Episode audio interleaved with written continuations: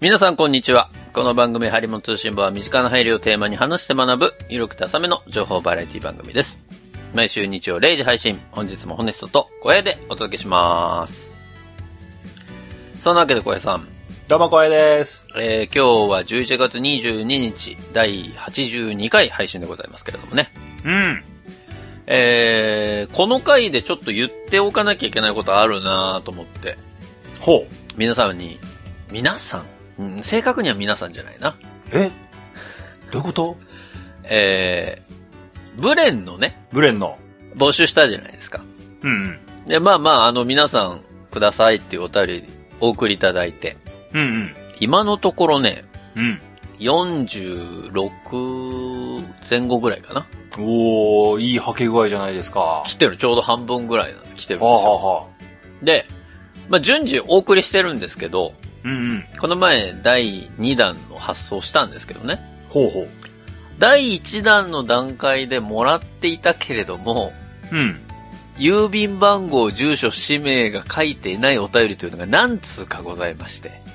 あー、欲しいよっていう内容はあるんだけども、そうそうそう。どこに送ればええやん。そうそうそうそう。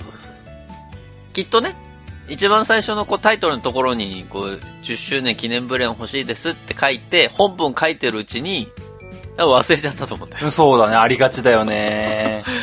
そこを一番最初に書いとくべきところなのに忘れちゃって、そのまま送信押しちゃったパターンってね、まあ、わかりますよ、その気持ち。そうだね、結構な長文書いてね、ありがたいんですけどもね。そううそう。もう、多分ね、本人としてもね、いやー、書いたわー、送信よっしゃーってなってるんだろうね。そう。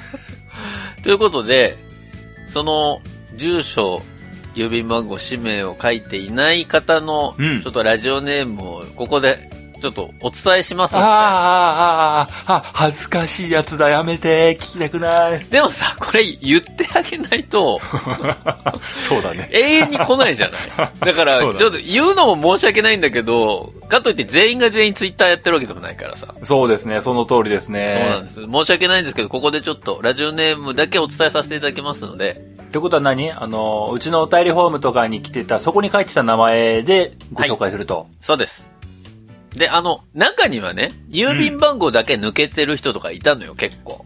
まあ、ギリ届くわ。まあ、それは私の方で検索かけまして、お、ありがたいね。郵便番号ちゃんと記載しましたので。ありがたいね。オートだね、オート。書かなくてもなんとかなるらしいぞ。それは、それはまあまあ、あの、住所からちゃんと調べてお送りはしましたけど。さすが、流行り物としもの特定 班。いや、あの、住所書いてあったらわか るんで。ただ、さすがの僕もですね、住所も氏名もないの に、判定はできないんです。いや、この IP アドレスは、とか言ってな。気持ち悪いやつですよ、それ 俺。それで仮に届けたとしたら、俺、いよいよやばいやつだからいね。よいよやばいね。なんかもう、こいつなんか、あれなんじゃない警察勤めなんじゃねえのみたいな話だよね。違います。ということで。サイバー、サイバー化なんじゃねえのみたいな。ー。サイバー化じゃないわ。ということでですね、うん。えーっと、その、書いてない方が4名ほどいらっしゃいましたので、おー。えーお伝えさせていただきます。はい。 1人目は、里之助さん。里之助さん、はい。里之助さん、ちょっと記載ないんで、お願いします。お願いします。ちなみに先言っとくと、うん。この方々の分のブレンはちゃんと確保してありますんで、優しいなあ改めてお送りいただければちゃんと発送しますんでね。なるほどね。えー、そして二人目が、うん。水流さん。水流さん。はいうん水流さんねなんかすごい聞き覚えあるな、ええうん。すごい何度も、なんかツイッター上 で交流した覚えがあるな。うん。えー、水流さん、ぼ僕も、あの、フォローさせていただいてます。うん。えー、そして三人目の方がですね、うん。じゅんさん。じゅんさん。じゅんさんはね、多分うん初めてお,、お便り送りいただいたんだけど、まだ間に合いますかって言ってメールアドレスだけいただいてたんですよ。うんで、メールアドレスの方に僕から返信させていただいたんです。入り物の通信簿のうん。アカウントから。ただそれでもちょっと返信なかったんで、なるほどねち。ょっとここでまた言わせていただきますけど。うん。えー、4人目がですね、えー、リーフラジオさん。リーフラジオさん。はい。ポッドキャストやってるのかなこの4名の方。ん違うな。リーフんえ茶葉んグリーンティーじゃねえよひ。ょっとして、違う、グリーンティーじゃねえよ。違うのいや、だとしたら、俺に直接言ってこい。いや、あれなんかさ、うん、疎遠だな最近みたいな感じでさ、うん、なんか、うん、やりそうだもん。すなんごでいやおり便 そうだもりん。フォームから送ってくんだよ。リーフラジオっていう名前から想像して送ってこいってことそうそうそやめてくれう。わよ。かんだろみたいな感じでさ。すげえ上から じゃん。違います。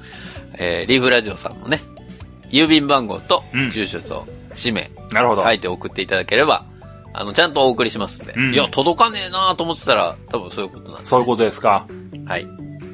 ぜひ、お送りいただければと思いますよ。うん。ただ、ここまで、そうね、まだちょっとお送りしてない方何名かいらっしゃいますけど、うん。えっ、と、先週の木曜日時点までにお送りいただいてる方には、すでに発送はしてるんですよ。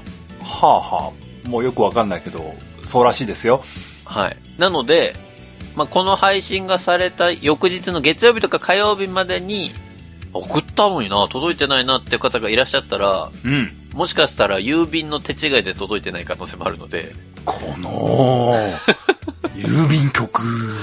そ、その場合はちゃんと言ってくださいね。あれ僕送ったのにまだ届いてませんとかっていうことはね。そうだね。はい。まあとはあまあ、まあ郵便局を悪く言う気もないのでね。それは、うん。まあ、なんでしょうね、その、お便りフォーム的な不具合とかもゼロではないのでね。あ、そうね。メールそもそも届いてない、こっちに届いてないケースもゼロではないのでね。うん。それはある。何さっきの、今時点で届いてなくてさっきの4名の方じゃないっていう人は、うん。一回、怪しんでみて。お、お問い合わせください。あの、赤ペンかと思ったけど黒インク出るんですけども、みたいなのもうやめてね、それは。それは、俺も感じてる。いや一瞬戸惑うもん、俺も。あ、ボールペン、ボールペン。あ、これ赤あ、うん。おこれ黒で発注したはずっていう。まあ、うちのロゴが赤なんでね、紛らわしいってのはありますけど。そうですね。まあまあ、そんなわけで、応募ね、たくさんいただきまして、まだ50いかないぐらいですので。そうですか。うん。そうなるとじゃあもう、これから送る方はもう、あの、キーワードとして、ホネスト誕生日おめでとうって書いておいてくださいね。 2日前でしたからね。書いておくと、あの、ホネストの機嫌がちょっとずつ上がっていくっていう。お、今週は、お誕生日おめでとう多かったのかなみたいなね。まあ、あの、テンションは上がりますよ、確かに。逆になんか全くなくてすげえなんか、次回収録の時がどんよりしてるみたいな。まあ、その時はもう、やめる時です から。まあ、そんなことはないんですけど。じゃあうんね、ぜひ皆さんお送りいただければと思いますよ。はいはい。はい。ということで、業務連絡でございました。はーい、ピンポンパンポーン。まあ、そんなわけで、うん。えー、今日は小平さんがお話を持ってきていただいた回なんでございますけれども、うん。今今日は何をしていただけるんでしょうか日はね、本当は、鬼滅の刃の話をしようと思ったんですよ。ほう。まあ、今更早通で言わなくてもっていうぐらい大ヒットじゃないですか。まあまあ、そうですね。こりゃやるっきゃないなーって思って、あこの乱立する鬼滅の刃コラボグッズを調べるんだーって調べ始めたは良かったんですけども、うんうん。多すぎて無理ってなりました。あれはね、ちょっとえげつないよね、今のこのコラボっぷりは ね。無理だ、まとめきれない。っうん、確かに。て思ってやめました。うん、なるほどね。鬼滅の刃の話題はもう二金輪際二度とやらねやれよ、別に。それはやってやれよ、別に。え。コラボしすぎなんだよって思いました。まあね。もう開始15分くらいでむ無理だってやめましたね。誰かまとめてそうだけどね、どっかでね。あ見つけられなかったもう多分ね、うん僕と同じことを考えた人もね、無理だってなったと思うんですよ。なるほど。調べれば調べるほどザクザク出てくるし、もはやネット上で観測できないものまであるって。そうね、確かに。はたまたもうこれがオフィシャルで、承認取られてるやつなのかどうかもわからねえものまで大量にありやがる。鬼滅の効果は本当すごいですからね。もう無理だ。もう、一末模様だけじゃわかんねえ、みたいな。でも、いよいよその、なんだろうな、よくあるさ、うん。お菓子捨てられる問題出てきたら本当のヒットだよね、だからね。いや、まあ、でもまあ、取り沙汰されないだけであんじゃねえのかなって思うけどね。あ、他のやつもね。もう、あの、鬼滅缶のコーヒーみんなちゃんと飲んでますあ、でも、鬼滅のニュースになってたよ。なんか、本当中のお菓子捨てられてる問題になってたあもん。だから、まあまあ、うん、な、なるよな。うん、わそうかだるなわかる、みたいな。ーそうだな。昭和でも平成でもあったわ、それ。あるある。令和でもあるんだなって思うぐらいだねそう。なんですよちなみに昭和は仮面ライダーチップスで、平成は AKB ですよ。そうだね。あったね。 令和は鬼滅の刃です。はい。というのはもう、というのは全然関係ない話題ですよね。まあ、こういう、まあ、無理だな、鬼滅の刃無理だな、畜生ってなって、その後ですよ。ほう。まあ、いつものに路頭に迷った僕がうん、困った時は炊飯器だなってなったんですよ。困った時の炊飯器ってなかなかないけど ね、そのワード。おういつも手頃な話題が適当に落ちている、それが炊飯器の業界なんですよ。ほうそんなわけで今日はね、タイガー魔法瓶が出している、この後に及んで未だに出し続ける新製品。うんま、いつものタオリの炊きたてご褒美炊きの話題でございます。おー、なるほど。変わり映えしないように思うでしょう。そうなんです。変わり映えしない話題なんいでや、す。しないんかい。ただ今日はその変わり映えしないところを味わっていこうという趣旨でございます。わかりました。じゃあ早速本編の方に参りましょ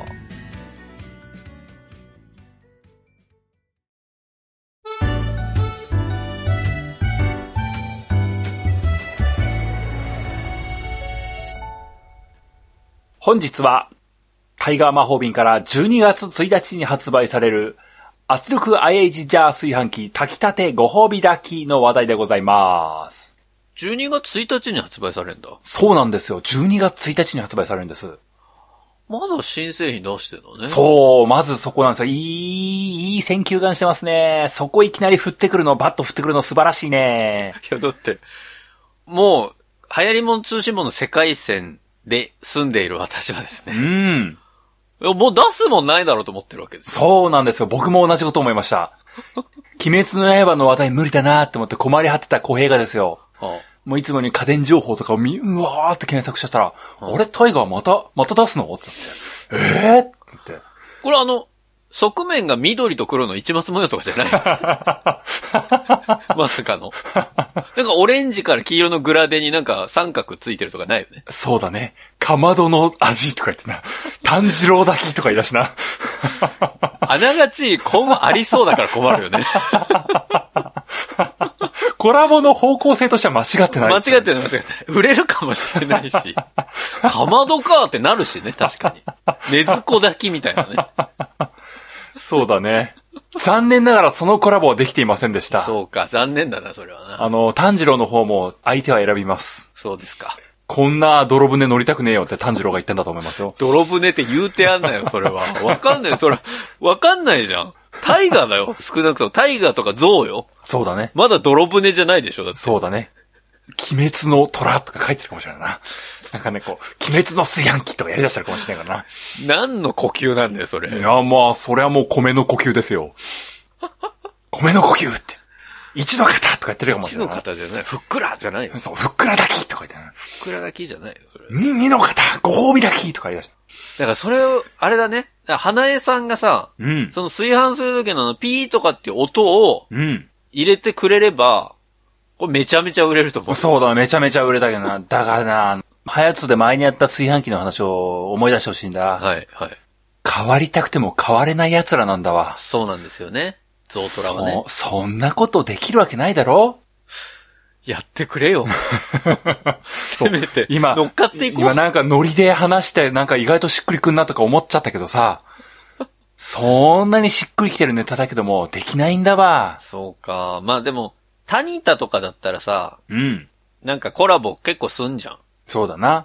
だあそこら辺は多分、狙ってると思うのよ。もそううだやなってるかもしれないけど。うんうん。だからそれと同じマインドをさ、ゾウトラにもやっぱ持ってほしいよね。モテないんだ。知ってるけ ど。過去散々それを聞いてますから。知ってるけど、それがあったら変われる、い一皮むけると思うのよ。一皮むけねえんだ。そうか。いつまで経ってもこう、あの、狭い視野で同じ方向を向いて、ふーん、ふーんってやってるんだ。なぜ売れねえんだとか言ってな。ゾウもトラも脱皮するタイプの動物じゃないからね。あの、か、かまどと土鍋ってすげえな、こう、ニヤリなラインの挟んだけども、土鍋しか見えてないんだ。上か下かの話でしょ。そう、そうなんだ、もう。かまどってちょっと、すごい、もうすごいいいゾーンがあるはずなのに。あの、よくわかんない缶コーヒーとかがコラボやってる始末なのに、かまどのところに食いつけないんだ。マジだよな。缶コーヒー関係ないもん関係ないもんね。マジ関係ないもんね。な。あ、だってお菓子とかもさ、別に、何炭の味でもすんのみたいな話で。うん全然しないよ。ちょっと柄変えてみただけだよ。そうよ。それのレベルでいいのよ。パッケージでにっこりした炭治郎が映ってるだけだよ。あ、うちのアートワークも背景緑と黒の一抹模様あー、そうっすか。じゃあ、あの、ゲームなんとかの方、ちょっとあの、前日の方にしとくあです。合うじゃん。いいじゃん。うちじゃあ、あれだな。色的にはねずこの方だね。そうだね。じゃあ、あの、春さん誘って、音がめの方をちょっとあの、炭治郎にしとく か。全部潰されるわ。 まあ、できないんですよ。なるほどね。まあまあ、それは思いっきり脱線ですわ。いきなりドア頭から脱線ですわ。すいません。そんなことできねえんです。うん。鬼滅の刃コラボモデルは作れないんですよ、彼らは。うん。でも、このですか、冒頭に言った通り、うんまた出すんだという発想。うん。まあ僕も思いました。は僕も思いまして、あ。うん。なんかタイガーいっぱい出してね、今年っていうふうに思ったんですよ。はいはい。しょうがないので、うん。今年1年のタイガーのニュースリリースを見やらしました。おー、なるほど。一体何製品が出ているのか。これは新しい。そんなわけで2020年の年度初頭に遡りまして、はいはい。最初に炊飯器のニュースリリースを出したのが8月21日。あ、もう半分過ぎてんじ8月21日に圧力 IH ジャーザ炊きたてゃん。はいはい。 JPI-A100、JPI-B100 を出しましたとさ。あ、ちなみにあの冒うんう頭、ん。上期の方は、はい。さすがのタイガーさんもうん。コロナ禍いうものに、あ、ちょっとね、うん。なんか、うん、そっかそっか。や、や、やめとくやめ、やめとくみたいなね。そうだよね。そらそうか。まあ間違いないね。そ、ちょっとあの、まあ、そろそろ自粛とかも明けたし、行きまそうみたいな、ところで出たのが8月21日、夏ですね。なるほどなるほど。そういうことか。ここで出ましたのが、ザ炊きたて。JPIA100 が発売されましたよーと。なるほど。そしてその次に出たのが、9月10日発売。え土鍋圧力 IH ジャー炊飯器炊きたて土鍋ご褒美炊き JPLA100。チームが違うのかな発売するチームが。そして12月1日発売、今回ですね。えー、圧力 IH ジャー炊飯器炊きたてご褒美炊き JPDG060。土鍋圧力 IH ジャー炊飯器炊きたて土鍋ご褒美炊き JPJG060。ああ。足早に紹介しましたけども、今年6商品出しております。うん。聞いて分かったと思いますけども、うん。何が何やら、あの、なんだ、似たような言葉が並んでた わ。 ちなみにあの、あの、圧力 IH ジャー炊飯器炊きたてまでは全部一緒ですね。いや、でしょうね。何度も聞いたからね。もうあの、型番ちょっと違うなぐらいの話です よ。 JPI か JPD かみたいな話。そうそう。あと JPG かみたいなね。 JYP かもしれないけど。そう JYP のな、Make You Happy 060みたいなね。 060じゃないわ。なるほど。6商品出してるんだ。 4商品。あ、4商品4商品。あ、型番で言うと6商品。あ、なるほどね。うん。なるほど、なるほど。まあ、そんだけ出してますけども、うんあの、ハリマの通信簿でも、今年2020年の中に、うん。ゾウトラの話しましたよ。はい、しました、しましで、まあ、ゾウトラの、まあ、2020年はこんな惨状じゃ、みたいな話をしましたけども、た。うん。その後、その話をして、なお、タイガーは新製品を発売する。まあ、聞いてないだろうからね、うちの番組まだあって まあまあ、まあまあまあ。ただちょっと、あの、そのニュースリリースを見た小平はですね、 はああの、タイガーは正気じゃないと思いまして。いやだから僕もそれに毒されてるのか、うんやっぱそう思っちゃうよね、だから。あの、全く、引き際を知らんというかね。散々な言いようだ な。出すよ、そりゃ。別に新製品出すよ、彼らだって。いやー、しかも、あのー下期にガンガン出し続けるというね。そうね、3商品。あ、だから、そうか、4商品出したもんね、下う期。ん。も多うい、じゃん。出しすぎですよ。もう、こんなんじゃ、こんなんじゃ、あの、炊飯器お値段クイズ何回やってもホネスは当たりませんよ。本当だよ。ちなみに、え象印も調べましたよ。はい。象印も、うん。意外と負けじに3商品出してました。今年へ今年。え。ただね、あうの、ん一、つは、スタンシリーズだったんです。あ、スタンダードに。そあなたのスタンダードになるようにう。。そう、あなたのスタンダードになりたいと。ああなたの近くにスタンバイと。あ、スタンバイね。あともう一個何だったかななんかありましたけども、なんかスタン3つぐらいのスタンから作ってましたよ。それがあなたのスタンドっていうね。あれ、わかりづらいジョジョネタはもかましてきたのか。え、うん。まあ、ポルナレフみたいなあそう、スタンシリーズについてはね、あの、リニューアル前の入り戻し辛抱で、あの、西野だ、 白石だ、みたいなことやってたあたりなんでありね出て、るこう皆さん、皆さんあんまり覚えてないと思うんですけども、うん。まあ、そんなシリーズがあって、コロナ禍によって打ち潰されていったみたいなところがあったんですよ。うん。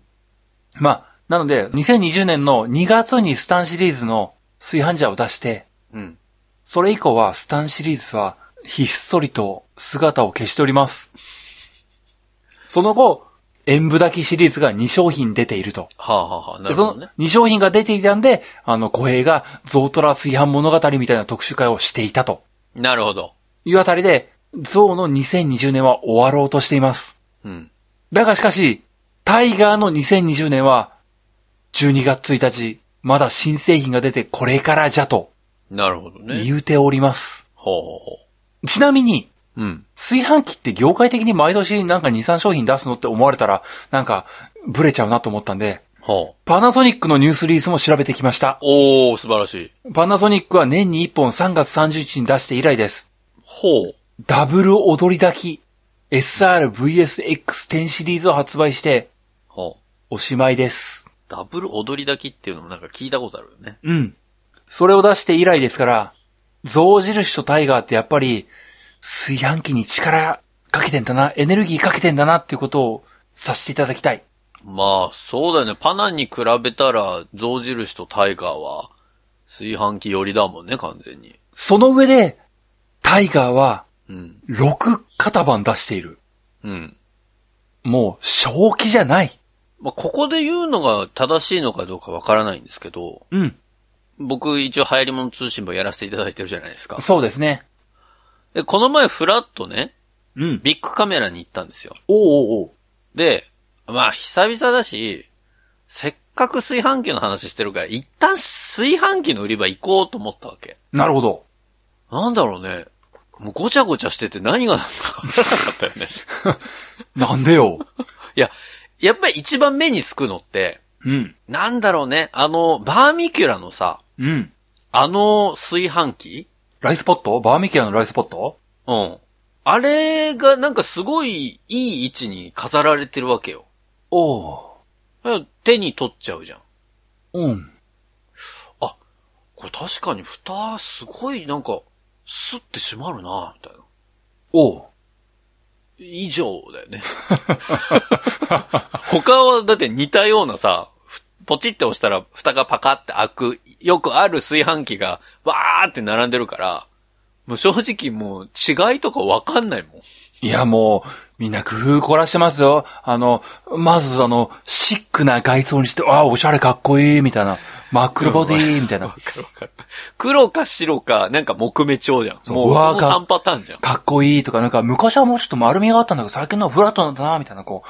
ボタンがな、ボタンのと ころがなんか昔と違って押しやすい、みたいな。ああるけどね。液晶がフルデッド液晶になってる。いや、うん、それも確かに、そう、それはわかるよ。その上でこわかとパチって押した時にこう、あの、もう、190度こうバカーンって開いてこう、重厚な土鍋がドコーンってできてこう、持ってみると、重たーみたいな。重たーみたいるけどそこに到達しないんだよね。開けてみようにならなかったんだよね。な。えー、 その開けてみようにさせるためにこう、いろんな広告代理店に死ぬほど金を払ってなんか、よくわかんねえ、あの、プラ紙のポップとかがボンボン貼ってなんてこう、あの、なんか、なんかちょこ、よくわかんねえリーフレットがブランブランしててたら、こう、うんあの、土鍋神話みたいなこと書いてるんですけども。あのー、もうね、あの、筆文字がいっぱいありすぎ て、何が何だかわからんのよ。土鍋神おう話、ダブル踊り炎を炊き、舞うみたいな。炎をかま舞どう、みたいなさ。演舞炊き、みたいな。綾野剛絶賛、みたいな。マツコデラックス一押し、みたいな。だからもう、あのエリアだけよ。あの、炎のさ、ポップがさ、めちゃめちゃあんの。炎とこの筆文字が踊り狂ってんのあのエリアだけよ。ええもう、 踊り狂ってるね。アイリス大山の銘柄、極め炊き、みたいな。持ってるしね。 いや、だから、うんなんだろうね。新しい商品出した、その、何 ?8 月とかさ、9月に出したっていうことも、うん。頭に入ってるはずなんだけど、うん。な、どれがその商品なのかっていうの正直わかんなかったよね。そうだね。うん。そう。そこでホネストに気づいていただきたかったのは、うん。まあまあ、こうして、こう、タイガー、象印、まあ、パナソニックとかもですけども、うん。年に1本2本、はい多ければ4本6本と、うん。炊飯器を、新機種を続々リリースしているわけです。はい。その、新商品たちと、うん。ホネストが注目したライスポット。はい。まあ、名前は出ませんでしたけども、バルミューダのザ・ご飯。うん。あの辺なんかもう2018年とか17年に出してそれ以来ですよ。そうだよね。扱いがほぼ一緒。そうなんだよね。もう、12月に出したから何なのってなるのもう目に見えてるじゃないですか。なる。そう、だからそう、それを感じちゃったのよ。うんなんか、せっかくこんなに頑張ってるゾウトラよ。うん。あんなバーミキュラ、あんなっていうの もあるけど。バーミキュラなんてさ、うん。あれだけじゃん。まあ、い言い方は失礼だけど、うんうん。そんなにラインナップ出してるわけじゃないじゃん。そう。あれ一品ですよ。でも、すっごいいい位置に置かれてるのよ、あれは。そ片やゾウトラなんて毎年のようにいろんな趣向を凝らしてさ、う。うん。バンバン出してるのに、その他大勢の中に入れられてるわけよ。そう、もう、もう埋もれる墨文字ですよ。土鍋神話って書いてるわけ泣けてくるよね。もう神話の意味って、みたいな感じになっちゃうよね、こっちは。そう。それが、炊飯器の実態なわけですね。うん。正気の沙汰じゃない。小平は素直に思います。はい。もうその開半品、なんかちょっと、使い道紹介にあるんじゃないかなって思っちゃうぐらいの。そうね。その広告費、なんか他にもっと使いようあるんじゃないかな、みたいな。もそうねう、。ケン君なんて2018年に、あの、カレーが美味しく炊けるザご飯を炊いて、まあ、もう美味しいご飯炊けるようになったな。今は掃除機掃除機とか言ってますよ。本当だよね。もう、下手したら、炊飯器作ったの忘れてるかもしれん。忘れてねえわ、一応社長だわ。なんか美味しいご飯炊けるやつあんな。あ、これうちのか。なんだ。通りで、みたいなこと言ってるかもしれん。いや、可能性あるから怖いわ。そういう世界線なんですよ。入り物寿司んぼの炊飯器業界って。そうね。そんな感じはするわ。皆様が見ている家電量販店の中ではもう、タイガー魔法瓶って書いてるのがもう、もう入り口からドカーンってですね、今年も新作出ましたよー !12 月1日新発売、土鍋神話みたいな。ババーンって。もう、専属の販売スタッフがもう、皆さん炊飯器買いに来たんですよねーとかなってて、いやーこれですよね、これって、いやーなんと言っても12月1日に発売される新製品ですよーって、いや、もう象印なんてもう夏に出して以来ですよね、もうバカだな、あいつらみたいなこと言われてな。いや、みんなの世界線では、その、バカだなとか言わないから。 そんなことになってると、小平は祈っております。 なるほどね。まあまあ、そんなわけでね、うん。タイガーが、なぜそうも躍起になって、うん。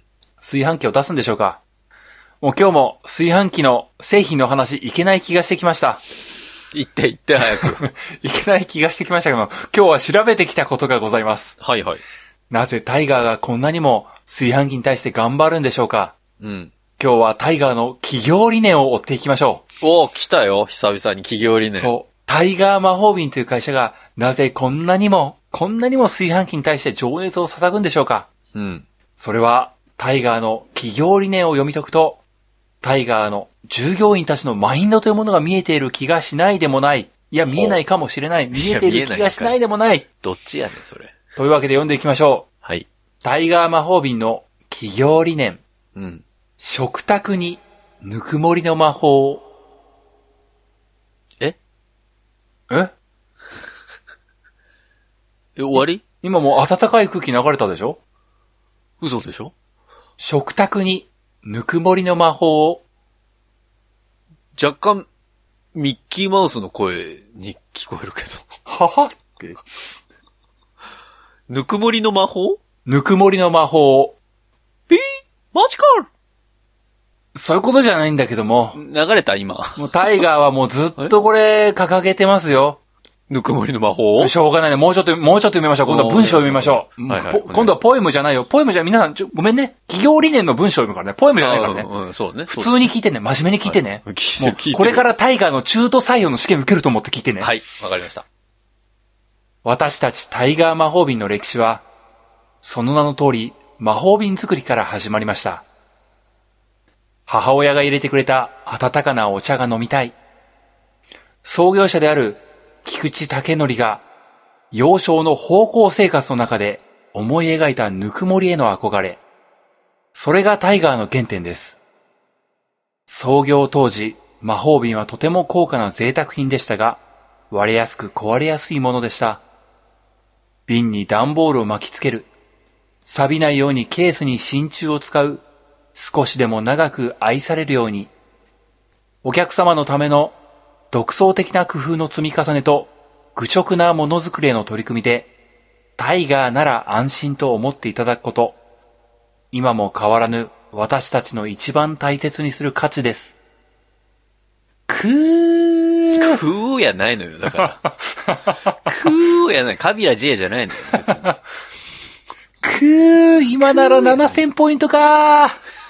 楽天カード入りて楽天じゃないんだよー。。くー。カードマン出てこないのよ、別に。タイガーマン出てきましたよ。出てきてないわ。はあ。魔法の味意味は分かったでしょ魔法の意味は。うん、いやいや、うん、わかるんだけど、うん。これ今みんなが感じてること言っていいな、な、なんすかなんすか。弱いよね。え、よ、弱い、よ、弱い、よ、弱い。タイガー魔法瓶と、タイガーと名乗っているこの会社、弱い弱いよ。なんか、やっぱりさ、ごめん。ゲン君に毒されてると思うんだけど、なんかね、普通だなって思っちゃったのよ、あの、その文章。お母さんのその入れてくれたお茶をあったかい状態で飲みたい。いやいや、言うてることはわかりますよ。なんかそれを家族のぬくもりとしてね、うん。そのこの魔法瓶という名前をつけて、すごい取り扱いの難しいものを我々はお手頃にね、うん。安心して使えるものを作っていく。それがタイガーの魔法瓶であると。うんうん。いや弱いよね。なんか気をてらってないじゃん。だってでそこだよ。だからタイガーの悪いとこはそこよ。悪いそとこ。こから変えていかないと。ああ、企業理念根底から否定されちゃったよ。なんてこった、こんな、こんなことになるなんて。だって、そうじゃなきゃやっぱり、あの、やっぱり玄君に追いつけないもん。いやー、まさかね、この、もう、まあ、正直この数ヶ月ですよ。バルミューダの話題を何度かしましたけども、はい、しました。まあまあ、ポエムを読みすぎたな。ああそうだね。 俺はそのポエムが、あの、家電業界のデフォルトだと思ってるから ね。、まあもうあの、黒船と呼ばれて、まあ誰も呼んでないんですけども、あの僕らが呼んでるだけなんですけどもえ家電業界の黒船と呼んで久しいわけですけども、えはい。いやーまあ、変わっちゃったね、入り物通信簿の中のね、家電界。そう。変わっちあゃっのたね。一般とのズレが凄まじいのよ。そう、もう。いや、あの、正直、リニューアル前の入り物通信簿だったら、このタイガーの企業理念、極めてスタンダードよ。うん、あ の、ごめんごめん。リニューアル前の俺だったら、うーん、なるほどねって言ってるわ。間違いなく。ああ、でもわかるわ。その家族のぬくもりまあそういうところからやっぱり、ぬくもりの魔法っていうのは、やっぱりあるよねって言ってると思うけど、うん。まあ今の僕だから言っちゃうよね。弱い。もう弱いって、ホネストに弱いって断言されちゃう未来が来るとはね。まあ、タイガーとしても思ってないだろうね。なるほどね。まあまあ、あのまあ皆さん、あの、冷静な目で聞いていただきたい。これが、これがどちらかというと、日本企業の普通なわけですよ。そうなんですよね。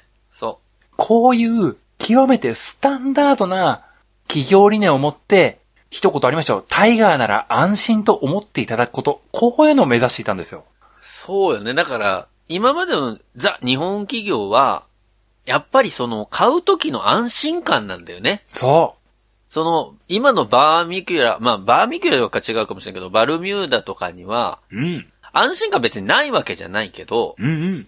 日本ってやっぱり長年続いているもの、継続されているものに安心感を覚えやすい人種じゃん。うん。そうですね。なんかそういう意味で言うとやっぱりタイガーとか、まあそれこそ他のね、電化製品のメーカーさんとかって長く続いてるところは、やっぱり手が出るっていうのはその安心感からだね、結局ねう。ーん。うん、それはわかるよ。そうだね。うん。まあ、この企業理念の一文だけでここまで使っちゃったんでね、もう、もうしょうがないな。あごめんのな、。一応もうちょっとあったんですよね。おうあの、ちょっと、ちょっと人段落というか飛ばしまして、はい。いろんなタイガーの思惑ありので、うん。タイガーのクレド。クレド。ちょこちょこビジネスパーソンさんたちは聞くかもしれませんけどもほう、行動指針と呼ばれるもの、最近の企業は定めがちです。はあ、はあはあ、それをクレドと呼ぶんですけども、ほタイガーが掲げる行動指針。う。うん。これを10個あるので10個。ご紹介していきたいと思います。まあ、あの、先ほどの企業理念とか、タイガーのミッションとかビジョンとかそういうのがいろいろあった上で、はいはい、まはいあ、一人一人の従業員がこういうことを意識して行動していけよって言われている10個の行動指針です。なるほど、なるほど。多分皆様の会社もあると思いますよ。うん、うあん。の、行動指針って。そうね。だから、よくあるもの、よくあるもんで、従業員みんなに配られて、カードみたいなのとかね、配られてね、ふーんとか言って、ぽくちゃくちゃぽいとかされされるような、ああいうもんですよ。うちの会社のやつだね。それが、まあ、大会にもあるわけです。はいはい。それを、10個ありますね、読んでいきます。お願いします。まあ、間違いなく現だったら、紙には起こさないと思いますけどね。そうだね。そんなわけで、10個読んでいきましょはい。う。私たちの行動指針。1、志を高く持て。2、主体的に動け。3、アイディアを出せ。4、技を磨き抜け。5、挑戦し続けよ。6、スピードを上げよ。7、仲間に貢献せよ。8、妥協するな。9、感謝の心を持て。10、規律を考えよ。以上です。 8まではね、8までは、うん。なんか玄君寄りだったのよ。おー。あ、いいこと言うじゃん。おー。その、そうそう、その域があれば、うんうん。まあ、バルミューダも、ね、手に届く位置にあるじゃんと思ってたわけよ。うん。 90ぐらいからやっぱりなんか、日本企業出たね。感謝の心を持て。うん。規律を考えよ。そうそう、その2つね。まあ、そうだな。まあ、9個目、もう、玄君だったらな。うん。自分の声を聞け。そうだね、そうなるよ ね。自分が出てくる、まずね。うん。10個目、規律なんか考えないもん。そう。欲しいものを考えろ。そうなのよ、そこなのよ。己の欲しいものを作れになるんだ、多分。そうだね。ちょっとね、あの、なんかね、タイガーは確かにね、なんか後半の方ね、上を敬えみたいな感じのね、マインドがちょっと見え隠れしたからね。。そううそう。ザ・日本企業にやっぱりその90でグッとなったうよね。ーん。そこか、違いは。まあまあまあまあまあまあまあまあ、ゲン君と比較するのは今日の本筋ではないんだな。そうか、そうだね。ただまあそのホネスも褒めてくれた8個の項目。うん。まあ意外と高みを目指せ的なこといっぱい言ってるじゃないですか。そうだね。うん。そのマインドが今までの炊飯器にちゃんとあるんです。ほー。今まで何度かご紹介してきたものの中で、うん。まあ、虎はとにかく研究熱心だみたいな語り口で話したことが何度かありましたよ。ありましたね。そういうマインドはちゃんと、この8個の中にあったんですよね。なるほど。マインド通りなんですよ。ほただ、自分を愛せていなかったってあたりがね、ちょっと違ったなーってあたりなんですよね。自分を愛するって難しいもんね。そう。自分を愛するとか、自信を持つみたいなところがね、このクレドの11番目あたりに入ってくるのがね、次の狙いですかね。そうだね。日本人ってさ、自分を愛するってあんまりしてこなかったからね。そうだね。うん。まあまあそんなわけでね、もう時間ないんですよ。商品の話一切してない のに。して、 あんた12月1日に出るやつを知りたいの よ。俺は。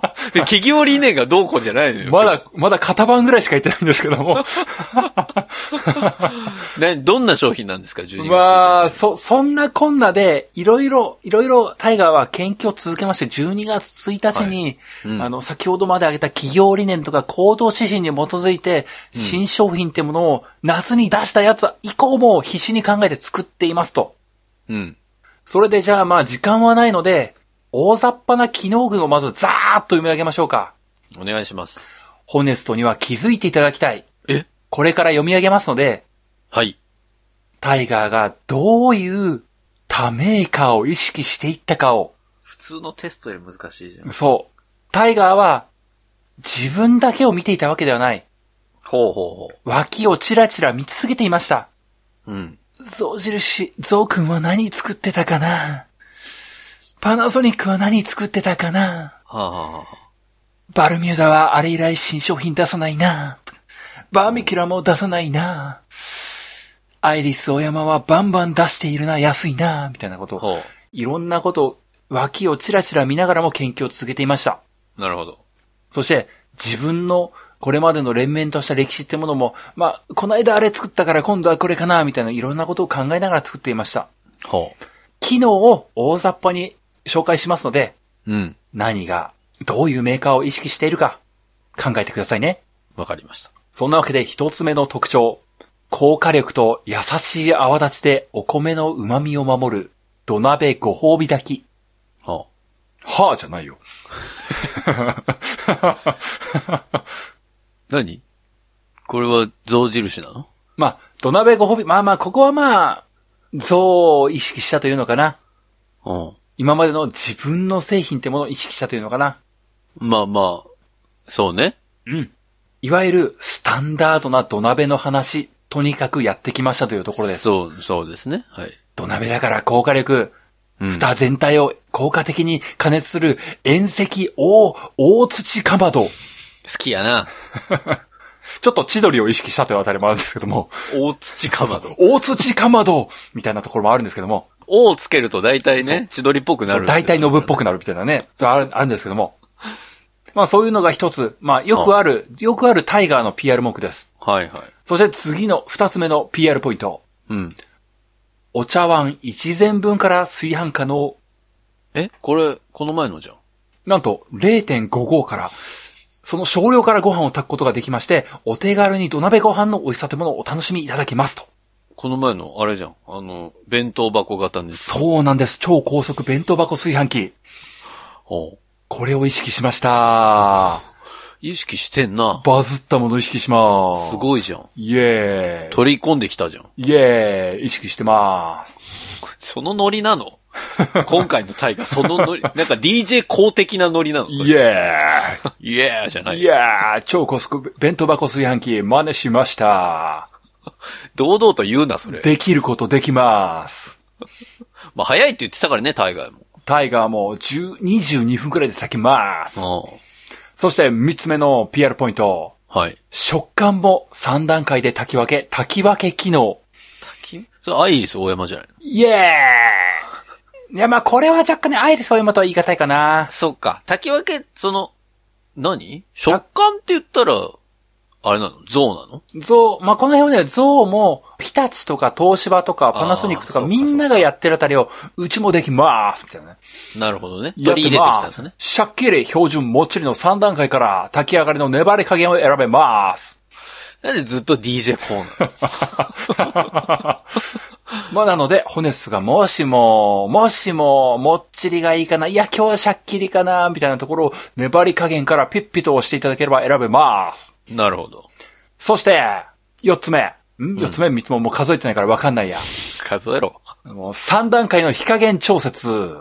は白米メニューと炊き込みメニューに対応します。あ。はあはあ、香ばしい土鍋ならではのおこげが楽しめます。これ、お前、俺が言ってたやつね。イエーイそうです。これ、ホネスとかを知らないというか忘れてるから、改めて PR しました。無印良品を意識してます。そうそう。おこげモードあるの知ってたけど、使ったことないから。土鍋育てる人なんかございません。もう育ったもの出荷してます。それはありがたいね、確かに。そして、先ほどの3段階の火加減調節の中でありました、炊き込みメニューのところ、ほ炊き込みメニューをう。うん。機能強化する蓋の機能。蓋の機能。いつでも炊きたてのみずみずしさをが楽しめる、つやつや内蓋。ほこのつやつや内蓋と、う。うん。炊き分けメニューというものの機能がございまして、ほ PR 文句として大々的なメニューの打ち方はしてないんですけども、一つ、すごいことができます。う。すごいことができる。ほったらかしメニューができます。それシャープじゃん。そうなんです。それもできるのできます。炊飯器ですけども、こすれ、例えばですけども、ちょっとピンと来ていただきたいので、うん。炊き込みご飯ができるっていうことの他に、ほう。炊き込みご飯できるのはもう当然でしょそうだね。炊き込みご飯だったら、まあご飯入れてるし、まあそうかなって思いますけども、うん。ビーフシチューとか作れます。えそれもう、シャープじゃん。シャープだけじゃないんだなほったらかし家電でしょスペアリブとかできます。おー、スペアリブね。スパイシートマトスープとか作れます。すごいね。タコの柔らか煮とか作れます。おー、もう、ご飯だけじゃねえと。シャープのあれ、真似しました。ホットクック ね。真似しました。ほっとく、名前は出しちゃいけない。もう、嘘し、し、シーじゃんシー俺、シャープってさっきから言ってんのよ、 別に。シャープまで言ってホットクック出しちゃいけないっていうルールないんだよ、それ。し、シーじゃないよ。誰だ よ。シュウペイか、お前は。シュッパです。シュウペイですじゃないわ。時を戻そう。もう、戻すな。ホネスとか、ホットクックって言った前まで時を戻そう。戻すなよ。もう言っちゃったよ。もこの辺が、まあまあ大体あの、さすがにホネスも、もう乱発メニューすぎて難しかったと思いますけども、うは超いろんなものを意識してきました。あ、はダイガーは、先ほどのクレド、行動指針、ホネスさんに褒めてもらった8個目までの部分で、あ、うんうんうん。志を高く持ち、主体的に動き、アイデアを出して技を磨き抜き、挑戦し続け、スピードを上げて仲間に貢献して妥協しなかった結果、はあ、いろんなものと同じことができるようになりました。方向性合ってんのかな それ。違うと思うんだよな。独自性もうちょっと出さなきゃいけないと思うんだよな。あそこができること大体できます。あそこができることも大体できます。その上で、土鍋神話。そうか。これがタイガーの全力です。妥協してません。うん、すべてできます。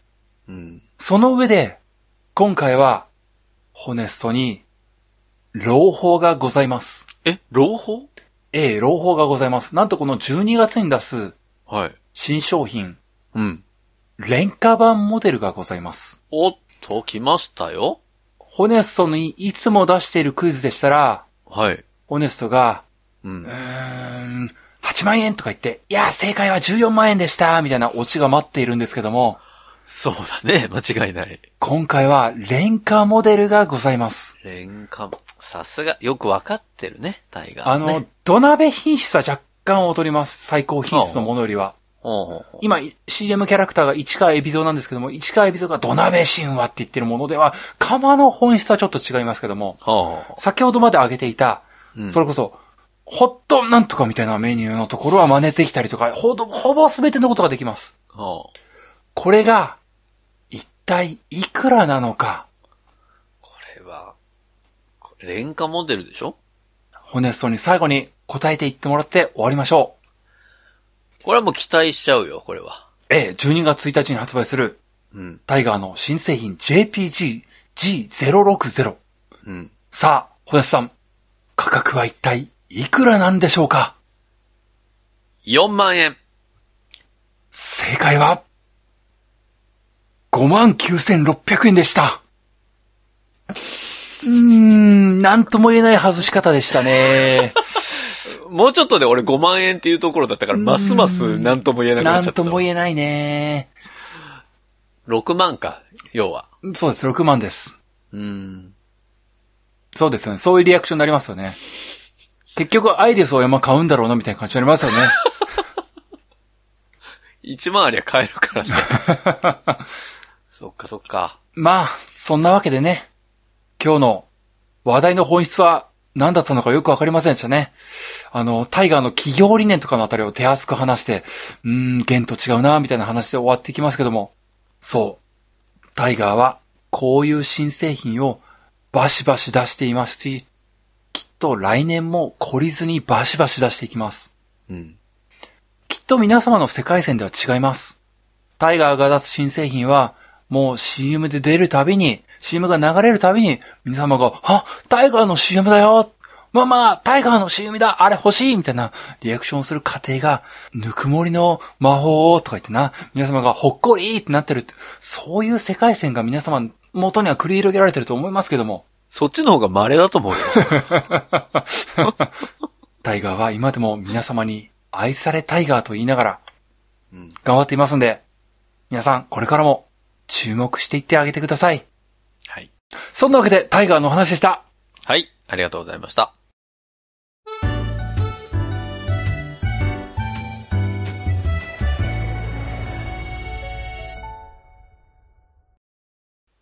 流行り物通信簿は、パーソナリティ2人が考える面白みを優先した番組作りを行っております。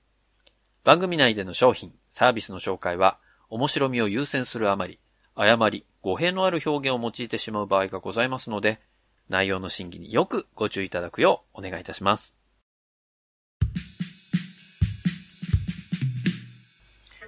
はい、エンディングです。うん。まあ、朝かのね、タイガーの企業理念に触れるなんて思ってもみませんでしたけれども。いやー時間なかったなこれはね、もう今日の話一連聞いてて、こう一つの言葉が思い浮かびましたよ。うんタイガーはこれだなっていう、ーほうほう。あの、四字熟語なんですけど。四字熟語できますかはい。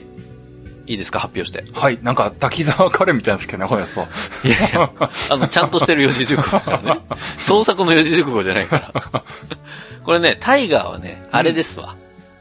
器用貧乏ですね。あー、ホネストと一緒のやつ そう。あのね、聞いてたら聞いてるほど、ちょっとシンパシーを感じてきたね。なんでも、あ、向こうやってるからうちもこれでき、え別にできるし、やっちゃおうぜ。あ、なんか向こうもや、向こうの番組でもやってるからうちでも同じようにできるよ。やっちゃおうやっちゃおうって言って、おどんどんやっちゃって、子がなくなるタイ プ。そうね。なんか何でもできる感じだけあってね。でもなんか、あの番組なんかよくわかんないよね、みたいな感じになるっていうね。しかもさ、すべてが別にできるんだけど、なんか、めっちゃ突出してるわけじゃないから。そうだね。なんか75点ぐらいなんだよな。あの、クラスの中でも別に、なんか、テストでできるやつに認定されないっていう。そう、なんか、すそう、5科目総合点で400点ぐらいしか取れてないんだよね。450点は取れないんだよね。うん優秀者としては表彰されないんだけど、別に悪かないっていうう。ん、そうだな。なんか、中の上ぐらいにいるよね。入るも通信簿くん、みたいなね。うるさいわ、そう言われるのが嫌でリニューアルしたところもちょっとあったんだわ。涙が止まりませんね。 まあまあ、そうは言ってもですね。でもタイガーは、あの、本当にしっかりした企業さんですから。そうだね。とてもいい企業だと思うよ。そうよ。あの、我々に馬鹿にされるような企業ではないんですけど。うん。でもあくまでこの流行り物通信簿の世界線では、ね、今日お伝えした通りですから。うんうん。なんかこう、いつか僕は期待してるのよ。うん。流行り物通信簿の世界線で、お、タイガーすごいじゃんってなる日を期待してるわけ、俺は。そうだな冒頭に戻るな鬼滅の刃コラボだなやるしかないな、それやったら、俺はタイガー見直すね。そうだなもう四字熟語を捨てたってな。あの、市川海老蔵にかまど炭治郎って言わせるな。花江夏樹出てきてもいいけどね。そうだななんかな、頑張れタイガー頑張れとか言われてな。うんお前は長男だから頑張れるみたいなこと言われてな。我慢してきたんだな、今まで。そうだな。で、なんかな、あの、ねずこモデルみたいな方って言ってな、長女モデル発売みたいなことを最後にこう、ババーって言ってな。それ全部かっさらって、象印やったら俺は大爆笑だけどね。お前、一番合ってるのタイガーなのにっていう。掃除士がしれっとな、ゾウくん出しましたって言われな。かまどは君やろっていうのを全部象に持ってかれるっていうね。ちょっとそれは期待してますけどね。けだものの呼吸とかゾ、ゾウが言ってるのな。いやいや、どっちかっていうと、けだものはタイガーだからね。まあそんなわけでね、まあいろいろお話ししてまいりましたけれども、うん最近炊飯器これ買いましたとかですね、ありましたら、ぜひぜひお便りをお送りいただければと思いますよ。うん。うん。えー、ハリモン通信簿では皆さんからのお便り募集しております。お便りは番組ホームページ内のお便りフォームからお送りください。うん番組ホームページはハリモン通信簿で検索するとアクセスいただけます。